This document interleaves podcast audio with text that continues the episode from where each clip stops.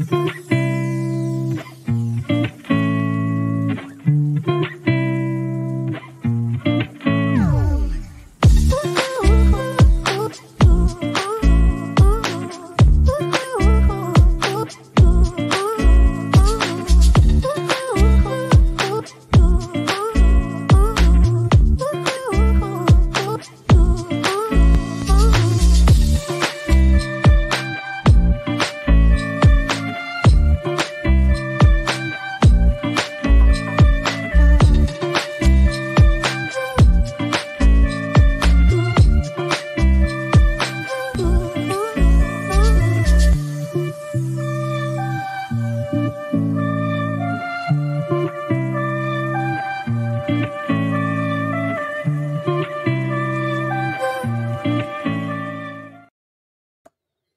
Olá, sejam bem-vindos. Eu sou André Sobreiro e hoje a gente retorna ao estudo dessa obra fundamental do Espiritismo, que é o livro Céu e Inferno. Depois de um inverno difícil, é, a gente está conseguindo retornar. Não vai conseguir fazer ao vivo, né? Vai, vai ser inclusive em outros, outros moldes, né? outros formatos, mas cá estamos tentando é, retornar para não deixar que o estudo simplesmente morra, né? Então a gente vai retornar hoje e esse é o encontro de número 72. Como eu falei, vai ter que ser em novos moldes, eu não vou conseguir ter a regularidade que eu gostaria, então eu vou estar tá gravando sempre que eu puder.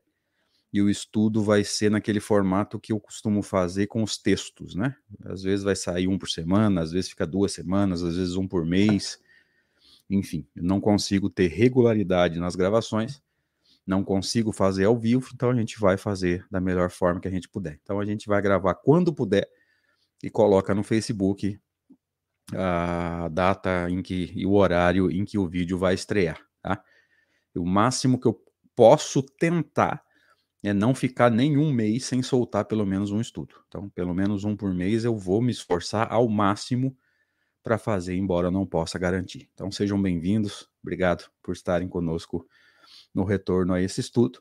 É, no estudo de número 71, que foi o último lá bastante tempo atrás, nós terminamos o capítulo anterior e agora nós estamos entrando no capítulo 5, chamado O Purgatório. Nós estudamos lá no encontro anterior o capítulo 4, chamado O Inferno. Anteriormente tínhamos estudado o capítulo 3, chamado O Céu. Então vamos mergulhar nesse texto sobre o purgatório. Só para lembrar, a gente usa a tradução de Maria Leonor Loureiro, que a gente encontra no IPEAC, Instituto de Pesquisa Espírita Allan Kardec, capitaneado pelo meu querido amigo e extremamente sábio conhecedor de Allan Kardec, chamado Cosme Márcio, que você vai encontrar também na, na Kardecpédia, né?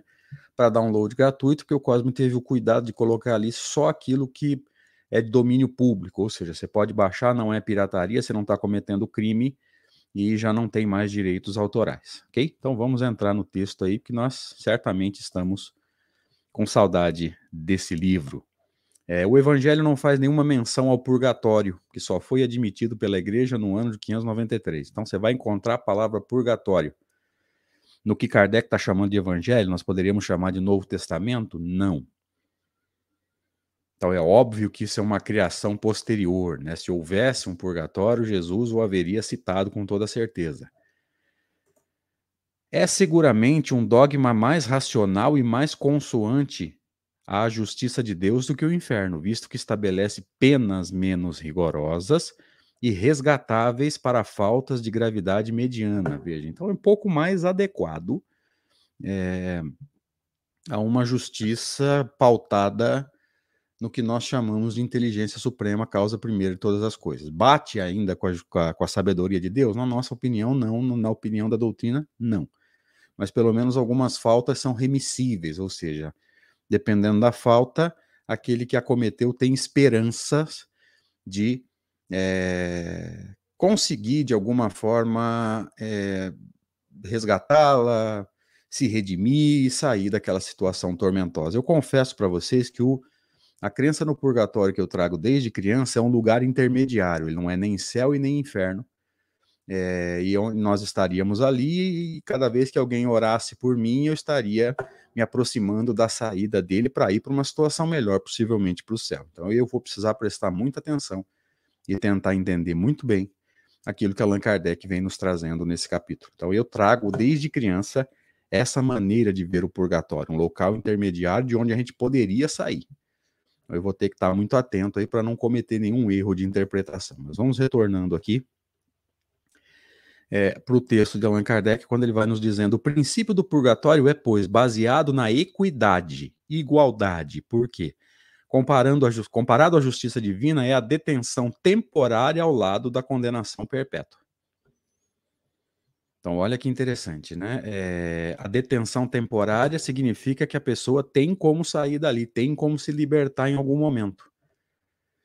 É, ao lado da, da condenação perpétua, que seria do inferno. Então, talvez esteja na conotação que eu estou é, trazendo desde criança, talvez não. A gente vai ter que investigar isso com bastante cuidado para que eu não faça nenhuma interpretação errada. Talvez seja também em consonância com o que foi falado no slide anterior. Você vai se lembrar que lá, dentro do tal do purgatório, algumas penas não tinham remissão, outras tinham. Eu acho até que essa interpretação é mais próxima daquilo que Kardec nos trouxe. Ou seja, dentro do próprio purgatório se teria alguém que pode ser salvo, dada a gravidade menor da falta, e alguém que já não pode ser salvo porque cometeu uma falta mais grave. Mas vamos seguindo muito atentos aqui ao texto. O que se pensaria de um país que tivesse somente a pena de morte para os crimes e para os simples delitos, ou seja, a punição única de um país independente da falta seria a pena de morte. Então, aquele que matou, pena de morte. Aquele que estuprou, pena de morte. Aquele que roubou uma maçã porque o filho está com fome, pena de morte. Ou seja, se a pena é igual para todo mundo, significa que aqueles que julgam não estão levando em consideração nenhum dos atenuantes ou agravantes da falta, que é o problema do inferno. Todo pecador iria para o inferno, segundo a crença tradicional, independente da sua falta. Então a falta é irremissível, do inferno ninguém sai, a porta está fechada para o arrependimento e é igual para todo mundo, independente da sua falta. Então, se você cometeu um assassinato, você vai para o inferno. Se você cometeu um estupro, você vai para o inferno. Se você traiu no casamento, você vai para o inferno.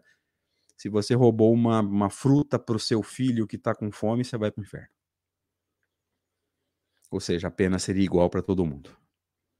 Por isso que Kardec nos diz que a crença no purgatório ela é um pouco mais adequada, ela é mais próxima daquilo que nós acreditamos ser a justiça de uma inteligência suprema. Mas vamos seguindo aqui contexto. Sem o purgatório, há para as almas apenas duas alternativas extremas, ó felicidade absoluta, céu, ou suplício eterno, inferno. Então haveria aí um meio termo, que já faz sentido com aquela crença que eu disse para vocês que eu trago e que eu preciso estar muito atento, né, para não cair no erro aí de, de interpretar errado segundo as minhas crenças. Vamos seguindo. Nesta hipótese, o que se tornam as almas culpadas somente por é, de faltas leves? Olha só. Lembremos-nos que para a crença no inferno não haveria diferença. A falta leve ou a falta grave teria a mesma punição, que é a eternidade das penas. Eternidade no sentido absoluto mesmo, né? De não ter fim, que eu já expliquei aqui, vou trazer de novo esse conceito. E dependendo do que você chama de eternidade, você vai poder dizer que há faltas eternas, que há punições eternas.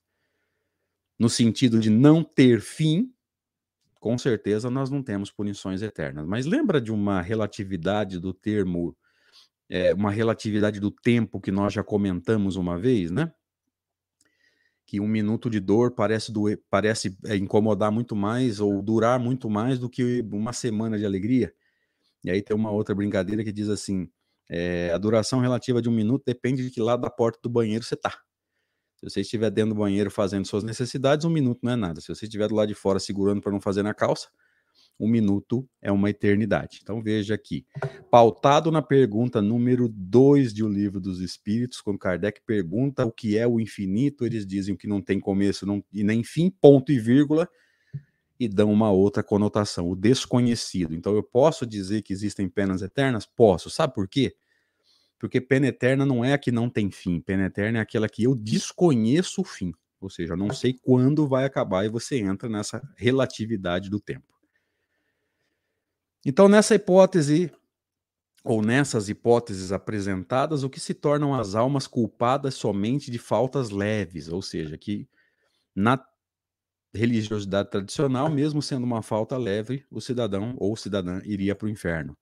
Ou elas compartilham a felicidade dos eleitos, sem serem perfeitas, o que não é justo, ou seja, ela cometeu uma falta, ela não merece o céu, ou sofrem os castigos, ou o castigo dos maiores criminosos sem terem feito muito mal, ou seja, ele vai para o mesmo lugar, sofrer o mesmo sofrimento de um assassino, de um estuprador, de alguém que fez uma família entrar em colapso financeiro, é, sem ter cometido uma falta tão grave, o que não seria nem justo nem racional. Veja, que para as faltas leves, nem o céu nem o inferno justificam. Então teria que haver uma, uma gradatividade, vamos dizer assim. E aí o purgatório, de alguma forma, acabou se encaixando nesse conceito da chamada gradatividade. Vamos mais um pouquinho, caminhando para o final. Vocês sabem que esse estudo é é curto e eu quero é, começar de forma curta para ir me readaptando ao livro. É o item número dois. Mas a noção do purgatório devia necessariamente ser incompleta. É por isso que, conhecendo somente a pena do fogo, fez-se dele um diminutivo do inferno. As almas também queimam ali, mas com um fogo menos intenso. Então, essa gradatividade foi, de alguma forma, colocada também nesse fogo que queima eternamente.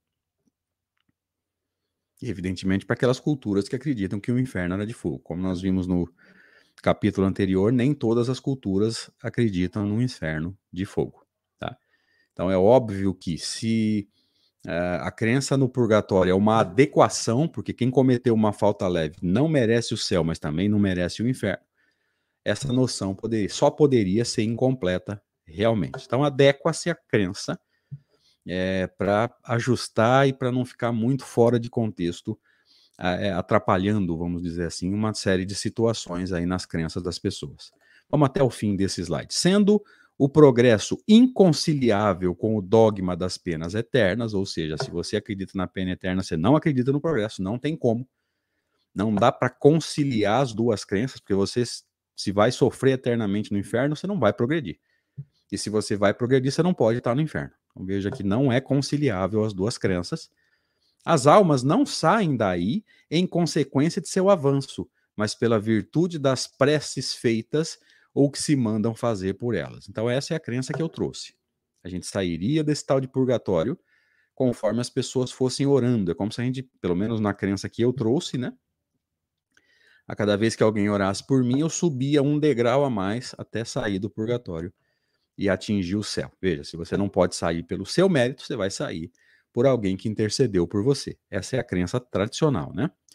Se o pensamento inicial foi bom, ou seja, se a ideia inicial foi a de tentar adequar a crença, né? Alguém cometeu uma falta leve, não merece o céu, mas o inferno é muito.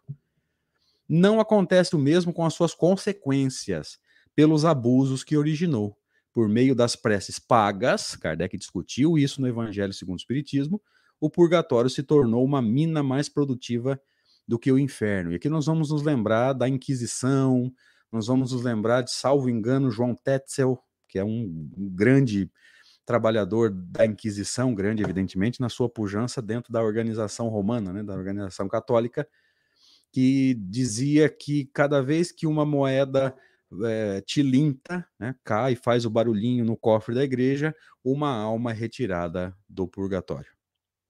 Se você quiser ter uma noção sobre isso, dá uma olhada num filme chamado Lutero, que é um filme muito bom, diga-se de passagem. E a pregação era essa, cada vez que alguém é, jogasse uma moeda no cofre da igreja, uma alma sairia do purgatório.